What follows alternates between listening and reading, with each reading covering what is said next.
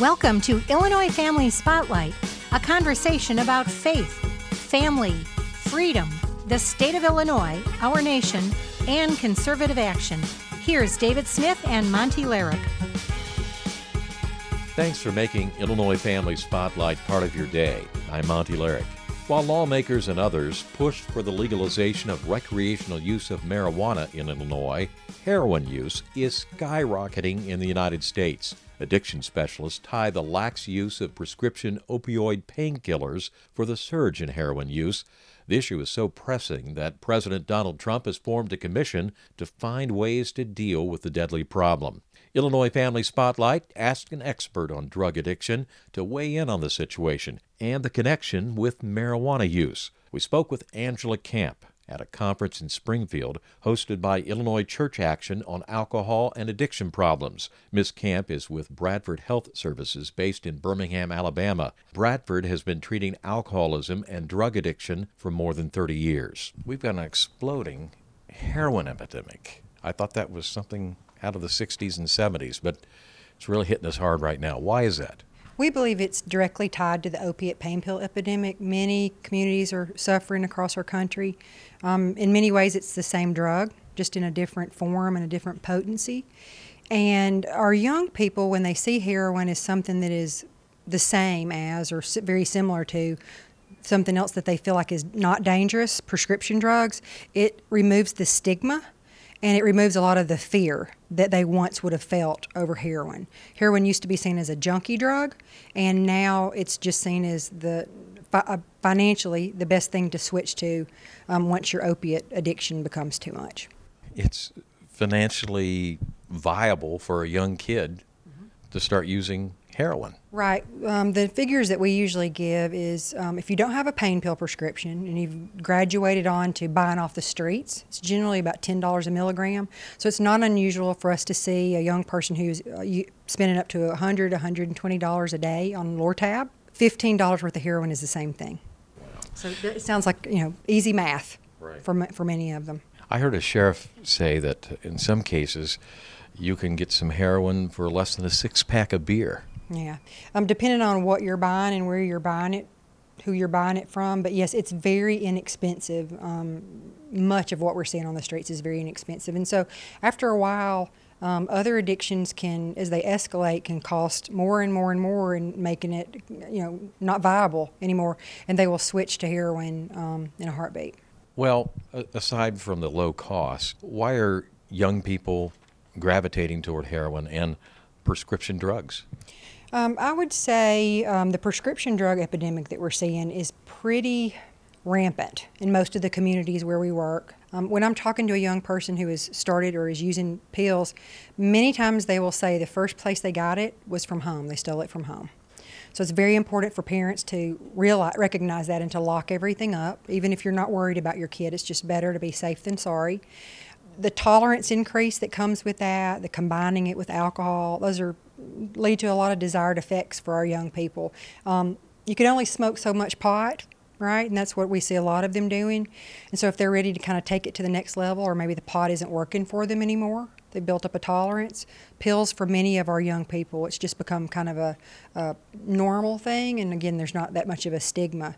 Um, with the heroin, it, it's always been interesting to me to talk to young people who are using heroin or, or any age because heroin is the drug that will kill you, can kill you the first time you use it, the 10th time, the 100th time, right? Um, it shuts your respiration down, overdose. A lot of times when you're buying it, you're not sure if it's pure heroin or if it's laced with another opiate like fentanyl. Um, and so I heard a psychiatrist out in Las Vegas once um, talk about ask, actually asking a young adult patient that question, which I thought was so interesting. He said he, he built up a rapport with her, and finally one day he said, You know, you, based on your history, you should have died several times already. And you're still, you continue to go back and back to heroin. Tell me what what is the feeling that you get when you use it that makes it worth the risk? And she said, Imagine that you are a three year old and you're cold and hungry and lonely, and your mother wraps you in a warm blanket and pulls you onto her lap and spoon feeds you homemade chicken soup. That's what heroin feels like. My goodness. I know it gives me chills because we, we take for granted sometimes that kids are growing up in good homes. Kids are loved, kids are taken care of, and that that experience that she described to her psychiatrist, I think, is a lot of a lot of people don't experience that when they're growing up, right? It's something that becomes what they're looking for, what they've never felt. What about kids who come from good homes? Uh, they're church going kids, they're homeschooled. Are we seeing heroin making inroads there? We are. Um, middle class America, a lot of the affluent communities that we work with across the country, um, part of it is they have the money for it. Uh, they're hanging out a lot of times with older kids, college age kids, even siblings who are college age, who they're so they're exposed to it at a younger age. Um, but once it kind of becomes the thing that your group is doing, it's not a stretch for a kid who wouldn't ordinarily be involved or, or prescription drug involved um, to become so. They want to fit in, they want to be part of their tribe, and if their tribe is, is using pills or heroin, it, it's not an unusual thing for us to see them tra- transition to that. You mentioned marijuana. A lot of people argue, ah, there's no real connection between marijuana use and heroin and hard drugs and all this. What do you say? I say I've never met a heroin addict who didn't start with smoking pot and drinking. Um, the way I usually describe it is um, someone who's clean as a whistle, who's never used a day uh, anything in his life, doesn't wake up one day and say, I think I'm going to stick a heroin needle in my arm today. That's not how addiction happens. Addiction is much more sneaky than that, more subtle. Um, for many of our young people, they will tell you, as heroin addicts in treatment, I started when I was 14, 15, 16 years old. First time I was at a party, somebody gave me a beer and I smoked a joint. So for many young people, that's as far as it goes. Um, the ones that we typically see and the ones that we're seeing overdose deaths with are, and I don't know how to say this other than to say it this way, they use for the first time when they're 15 or 16 and it's the thing they've been looking for their entire life. It makes them feel normal, it makes them fit in, it makes them part of a, a group who accepts them. Once you have that kind of connection to a substance, it is very likely if you continue using it that you will become addicted. What role is social media playing in all this, this uh, prevalence of uh, prescription drug use and heroin? I think um, it plays a big part because uh, our young people, that generation, high school, middle school, high school, and college kids, are living their lives on social media. That's where the truth of their lies lies. And um, when kids are seeing things that look glamorous, um, related to drug use, partying, having fun, not the dangers, just the partying, fun side, uh, it also sends the message that everybody's doing it, which again lowers that stigma, lowers that fear. Um, and it makes them something that they're curious about because they want to fit in, they want to be part of whatever's trending. Um, and so a lot of what they see on social media and hear about on social media and read on social media is just what kids perceive as the positive side and not the dangers. Whereas we adults are always um, on the lookout and, and seeing what's dangerous when a kid is overdosed or in a coma or something else that's happened. Are there some apps a parent might want to look out for uh, on, on their child's phone that might uh, be a telltale sign that they're dabbling with drugs? Sure. Um, there are a couple of different apps that we know kids use only to hide other things like messages or pictures or videos that are inappropriate and they don't want their parents to pry eyes to see. Um, things like calculator percentage, um, audio manager, um, Vaulty, um, for sure, those are probably the top three that if I saw on my child's phone, I would immediately know something sketchy was going on. Wow. May not be drug use, maybe something else, but something, they're hiding something, which is um, a good indication to a parent that they need to dig a little bit, a little bit deeper. Well, if I'm a parent or a grandparent or a friend, what can I do to uh, make sure that uh, my kid is not involved in this or my grandson? Right. Um, the thing that I always tell parents, um, and sometimes you only see it in hindsight, is we've got to start having honest conversations with kids about drug and alcohol use. Um, I always suggest to parents that they start when a kid is about third grade level, depending on maturity. Uh, decide as a family what you and your wife or you and your husband believe about substance abuse and sit the kid or kids down and, and tell them that. And so that helps open the doors to that conversation, and it can be an ongoing conversation as a kid gets older. Uh, the conversation will change a little bit as they approach uh, the teenage years. Um, at that point, it needs to be this is what we believe about drug and alcohol use. We also know you're a teenager and you're going to do dumb stuff. And so here are going to be the consequences for that dumb stuff, and then lay that out, whatever that is. That way, the kid knows, hey, my parents are not afraid to talk to me about this, which lets them know they can come to their parent if they're have they gotten into something that they shouldn't have, or they're scared or worried, um, which is always a good thing. Um, and just continuing to have that conversation. I'm a big believer that we've got to know what our kids are looking at uh, and knowing what they have in their possession. So I tell parents all the time search their rooms, search their cars, look at their social media, make sure you have the passwords. It, it feels intrusive to some parents, but it's That's their private space. oh, I hate that. Um, it's our job as parents, first and foremost, to keep our kids safe and alive. And to me, drug and alcohol use, in whatever form it's showing itself, it falls under that umbrella surely there's a bigger role for the faith community to play in all this. Oh, absolutely. Tell me, what should they be doing? What should pastors be saying from the pulpit about this? Yeah, uh, a couple of things that I've noticed over the, the last few years. Um, a lot of our churches have become more recovery friendly. Anything I think that a church can do to welcome um, that population, that demographic, is a positive thing.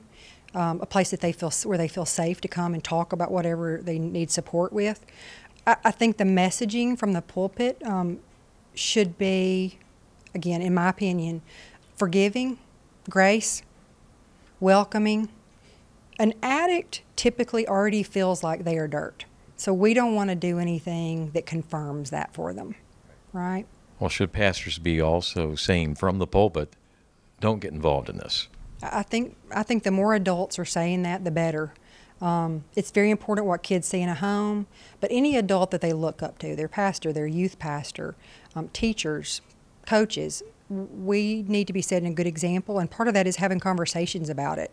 I think absolutely that would be appropriate. Angela Camp, do you have a website? Sure. Um, our website is bradfordhealth.com. Thank you so much. God bless your work. Thank you. Appreciate that.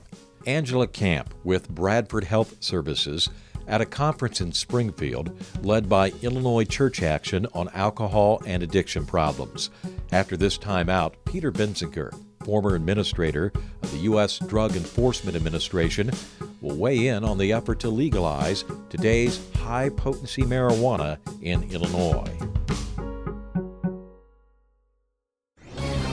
This is Michael Medved at michaelmedved.com for Town Hall. Two destructive impulses distort media coverage of far too many major and minor events, and both of these instincts were on powerful display in the recent distortions involving a nonviolent Lincoln Memorial exchange between pro life Catholic high school boys from Covington, Kentucky, and activists representing indigenous peoples and black Israelites.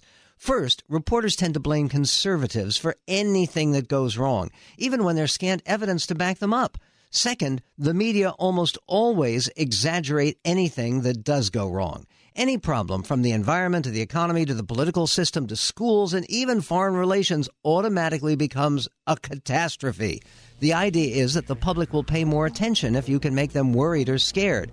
The news business becomes the bad news business, promoting an unduly pessimistic view of our country and the world. I'm Michael Medved.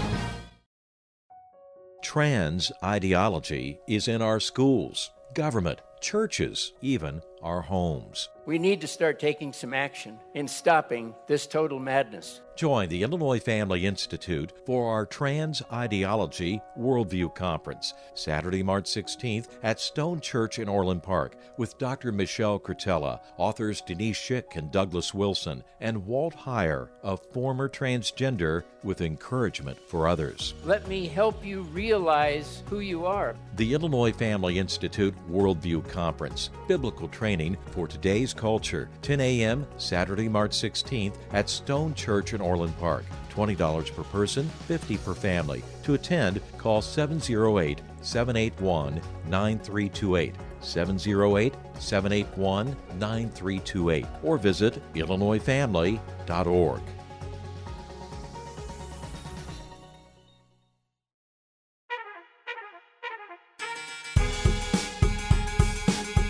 This is Illinois Family Spotlight. I'm Monty Larrick. State lawmakers are considering legislation that would legalize today's high potency marijuana in Illinois.